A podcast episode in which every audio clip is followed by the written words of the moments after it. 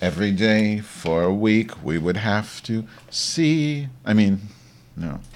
Every day for a week we would have to feel the motion. Feel the motion. I can never remember songs.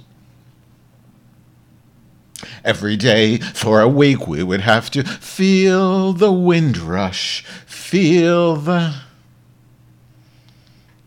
ice cream cone, and I dug right down to the bottom of my soul to see how an ice cream felt. And I dug right down to the bottom of my soul, and I tried to melt, but I felt nothing. Anyway, I voted yesterday, no, two days ago in early voting. I meant to talk about it on my other show, Yeast Radio. This is the first day of National Vlog, Vlogging or Podcasting Month or something or both. I'm doing both because I'm trying to promote my show, to be perfectly honest. I could give a shit about this. Um, that's not true. Yeastradio.com is the podcast. The videocast is what you're watching, which you might not be watching through the feed, is insanefilms.com Oh, I think I hear my egg poacher going on. So I voted, and I have to say it was an extremely. I live in Chicago, in the 46th Ward, uptown, and of course that's where Barack Obama's from. I went to Truman College to the early voting center. There's pictures on my Flickr account, Flickr slash Yeast Radio. And there was a line that looked really long. It looked like it was going to take two hours, but it only took about an hour and 15 minutes, I'd say.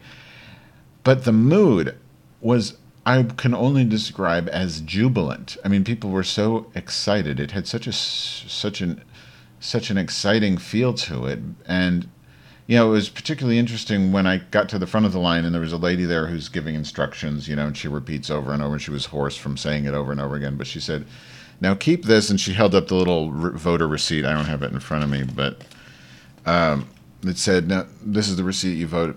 keep this, and this is something you got to give to your children because this is history. Because no matter who wins, either you get a woman for vice president or you get a black man for president, and both are history, you know, because they can't be biased. But you know, it's it's really kind of um, ex- an exciting feeling, and I'm not one to be optimistic, but if things, this there could be a huge turn tur- turd t- tide of turn tide turn turntable because if Obama wins and if a lot of these Republicans get upset, there's and Michael Moore was saying on Democracy Now, there's already a universal health care uh, single payer system on the floor of the House. I mean, this could really steamroll. And even though Obama said, you know, he's for blah blah blah, some you know sort of health care plan where the insurance companies essentially control it, if this thing gets to his desk as president, he will sign it. You know, so it's the potential for some amazing things to happen, and I'm excited about it. Yeah, I have to say that I am. And if McCain wins, I am so out of here for real this time. For real, for real, for real this time. Because I've said for real a lot, but this time it's for real, for real. Um, I mean, I think the, the, way to the way to sum it up. It's also in my Flickr, and I'm not going to paste it into this video because I don't have that kind of energy ever. But um, I was trick or treating with my niece and nephew, and one of the houses there was a, a jack o' lantern. I thought, what is that symbol? It looks familiar, and it was an Obama logo jack o' lantern. And I thought, you know, this really some symbolizes and embodies the excitement that's going on around this election and here, and I believe in the country from what I've been reading and seeing. See you tomorrow.